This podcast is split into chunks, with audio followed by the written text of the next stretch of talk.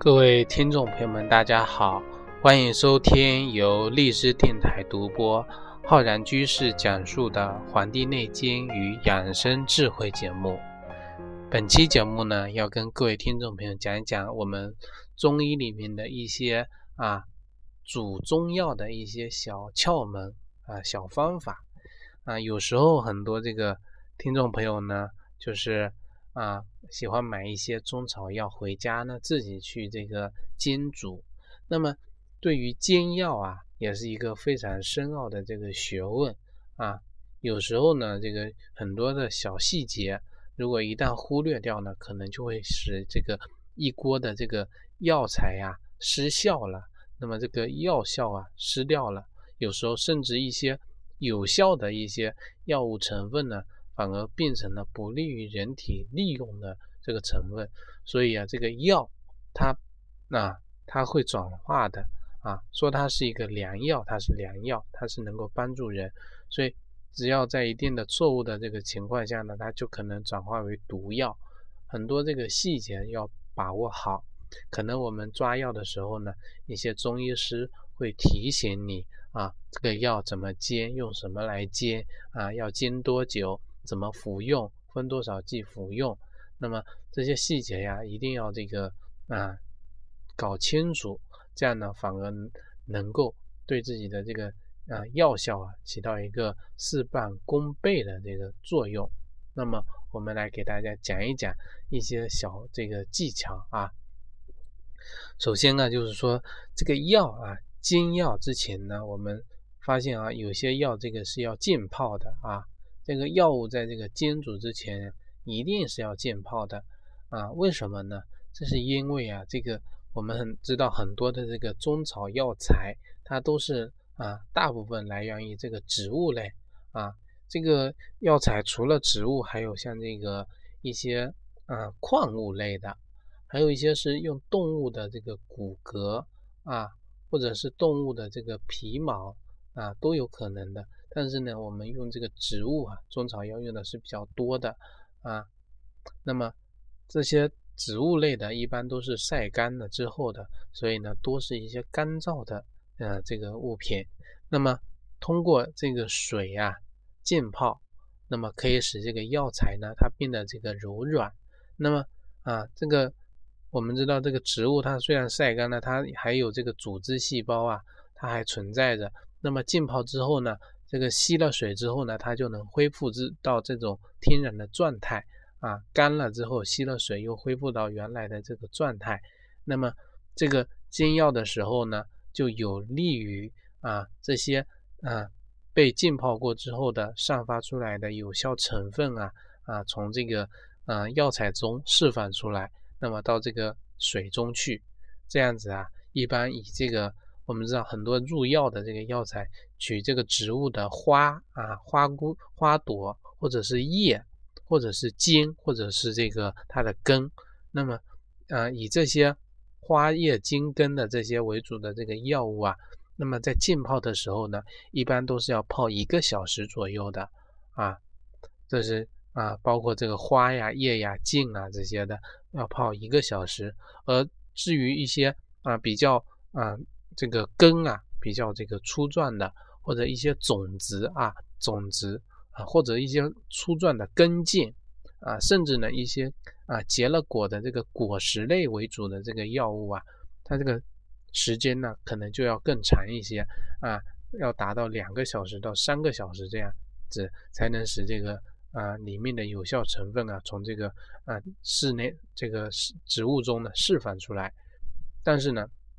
这个时，呃，除了这个时间上把握呢，这个季节上啊，这个夏季呢，跟秋季的这个时候呢，可以减少这个浸泡的时间啊，这个效率可能比较快一点啊。冬季呢，可能释放的比较慢，所以啊，这个药煎药之前的这个浸泡啊，这个泡泡这个中药材呢，有利于这个有效成分的充分释放，更有利于这个药效的这个发挥啊，发挥。这个是第一个。啊，第二个呢，就是说啊，煎煮的时候呢，要讲究啊二进锅啊，这个二进锅很有意思啊，就是经常会提醒大家说，一次煎好了喝几次啊，一般而言呢，就一般都是煎煮两到三次啊。煎煮的次数如果太少啊，提取的不完全，那么其实就是对药材的一个浪费啊。你就煎了一次，只喝了一次，那么剩下来的呢就全部给倒掉了。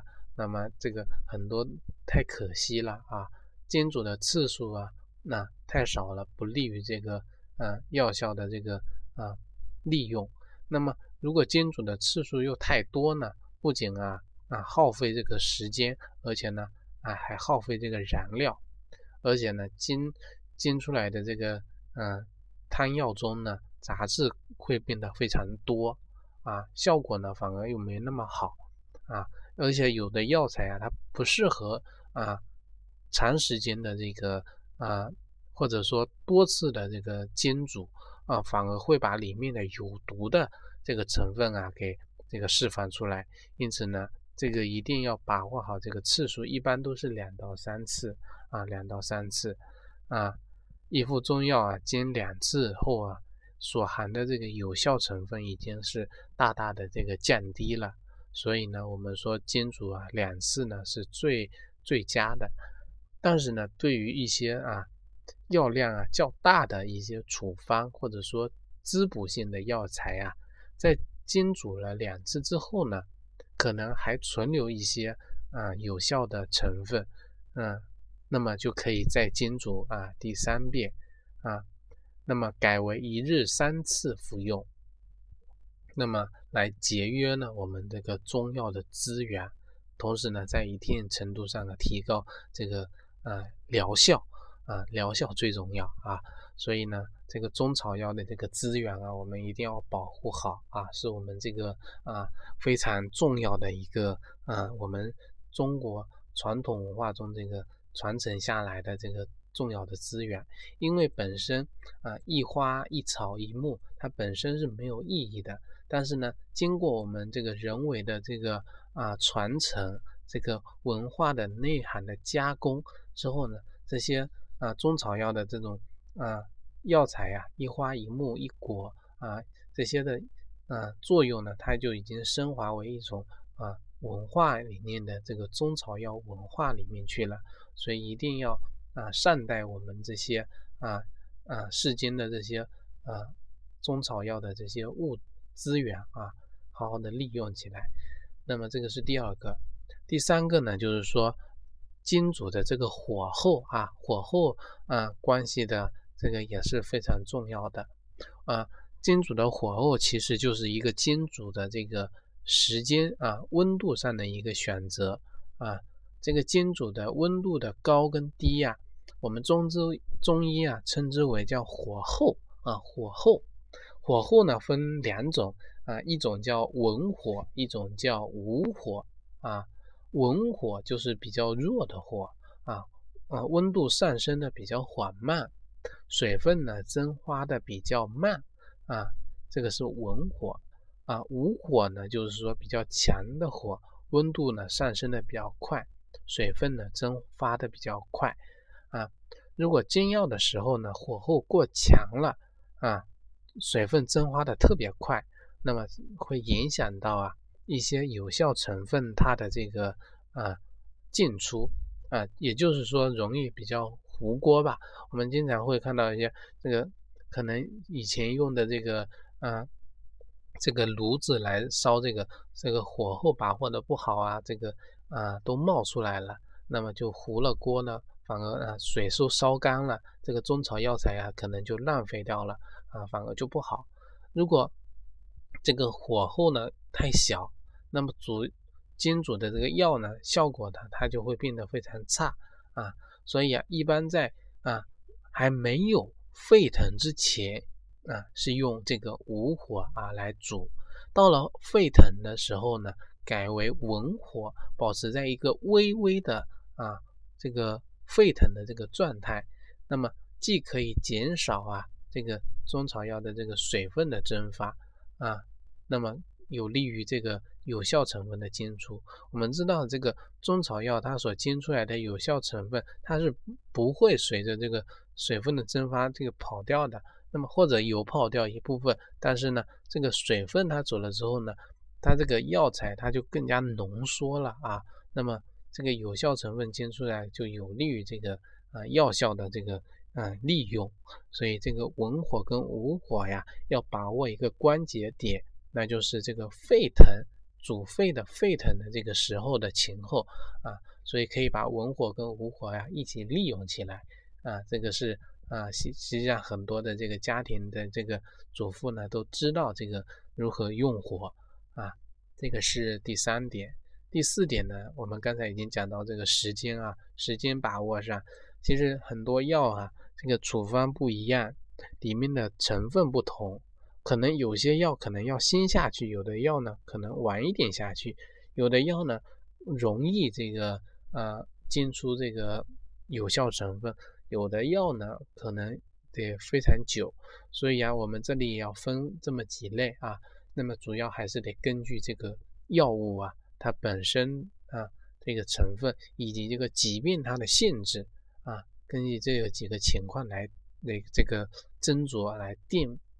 一般呢就是啊，以第一次来啊煎这个药材的沸腾的时间来计算，那么需要。二十分钟到三十分钟，那么第二次来煎的话呢，就需要只要十五分钟左右就可以了。那么这是一个大的啊一般性的原则。那么对于啊治疗一些感冒类型的这个药物呢，啊第一煎只要煎十分钟到十五分钟，第二煎呢只要五到十分钟就足够了。而对于一些滋补类的啊药物呢，第一次煎呢，煎三十分钟到四十分钟；第二次煎呢，煎二十分钟到三十分钟啊，就足够了。所以我们知道这个基本上就是有点折中，折中的意思啊，折中的意思。所以啊，要把握好第一煎跟第二煎，要把握好啊是什么类型的用药。所以在这个时间跟这个啊用啊用法上呢，一定要询问好这个啊中医师啊。给他这个提供一个比较专业的这个指导，这样有利于我们这个用药啊。那么这个是第四点，第五点呢，就是说啊，对这个留取的一些药液啊量呢，它有一个讲究啊。这个讲究呢是这样的啊，就是说一般呢就指啊这个一剂药啊煮了两次之后啊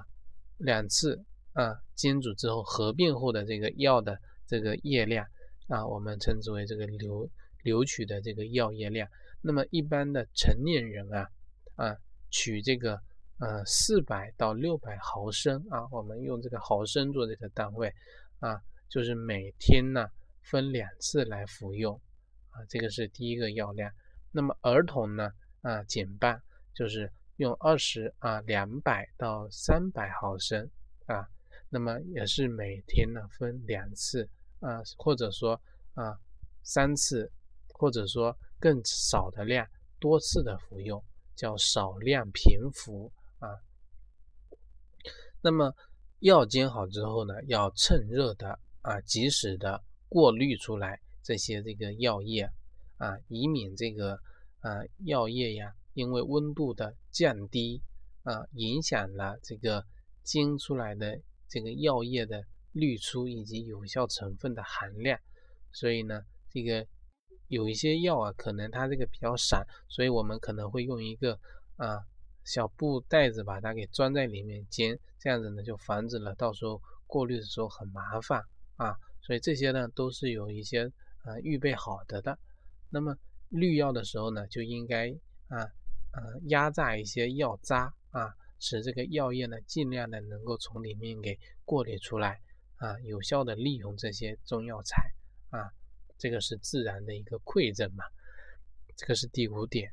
啊。那么第六点呢，就是说，呃，有一些特殊的药材啊，就应该要特殊的来对待。这个就像我们刚才讲到的，有一些药呢需要这个呃叫包煎，就是说，呃，要用一些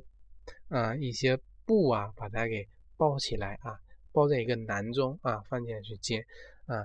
还有的像一些药药材要先煎啊，有的药要后下，等沸腾之后才下。有的要氧化啊，这些都是特殊的这个做法。我们在这里呢，不这个啊一一的给大家在这里累述啊。如果有机会呢，以后呢，我们便要一个一个讲到某些药材的时候呢，会给大家啊提个醒，告诉大家这个要如何的运用这个药材。这个是第六个啊。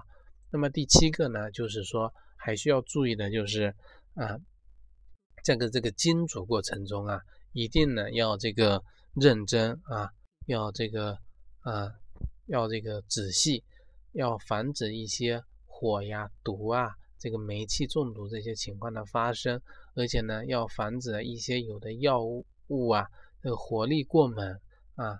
啊，这个火的这个力气过猛，使这个药物呢溢出这个情况啊，而且呢，要避免出现一些啊把水给这个啊煮干了的啊，出现这个煎糊了的情况啊。对一些呀药材，它不容易这个，嗯，这个溶解在这个，嗯，药水中，那么可以进行一些这个顺时针的搅拌啊，就比如说有的呢已经被煮干了的，就要加一些新水来重新煎煮啊。若已经煎糊了的呢，就要另取这个，呃，药方的饮片重新来煎煮啊，这个。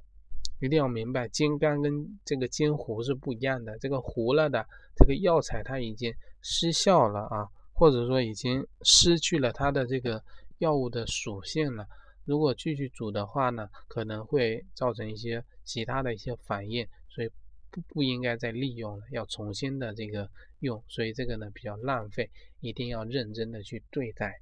那么改进啊，经过改进的一些。我们知道很多人用这个锅呀，哈啊，一定要选好啊。有的锅呢，可能就是啊铁锅啊，这个铁锅呢煮这个中草药呢是非常不适合的，因为铁这个物质啊，它可能会跟我们中草药里面的一些这个啊这个综合啊发发生一些啊化学的反应啊，可能里面还加了一些什么。矿物的，或者说一些植物里面的一些物质跟铁锅啊会反应，所以呢非常不适合，所以一定要选用一些砂锅啊，嗯或者一些炖骨啊炖骨，那么这些呢都能够，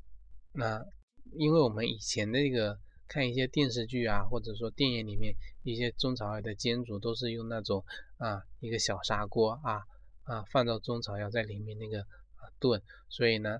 平时我们发现一些市场上卖的这个电砂锅啊，电砂锅呢也是非常方便的啊，而且这个温度的调整也是可以啊调的。但是呢，不少这个一些听众朋友呢可能会显得比较麻烦啊，在自己家里煮这个煎药是非常麻烦的。其实一些中草药店铺啊，或者说一些医院的药房啊啊，都有这个代煎的这个服务啊，就可以帮助你。啊，抓了药之后呢，直接煎煮好了啊，给你啊。其实近些年来啊，我们这个中医药的发展呢，都是非常的这个呃啊非常的好的，能够利用好这些我们现代的这些科技啊。我们不能就是啊死守着一些传统的这个啊方法，我们也要啊不断的啊结合我们现代的这个不断的发展，我们的中医啊啊。它虽然说它是一个传统过来的，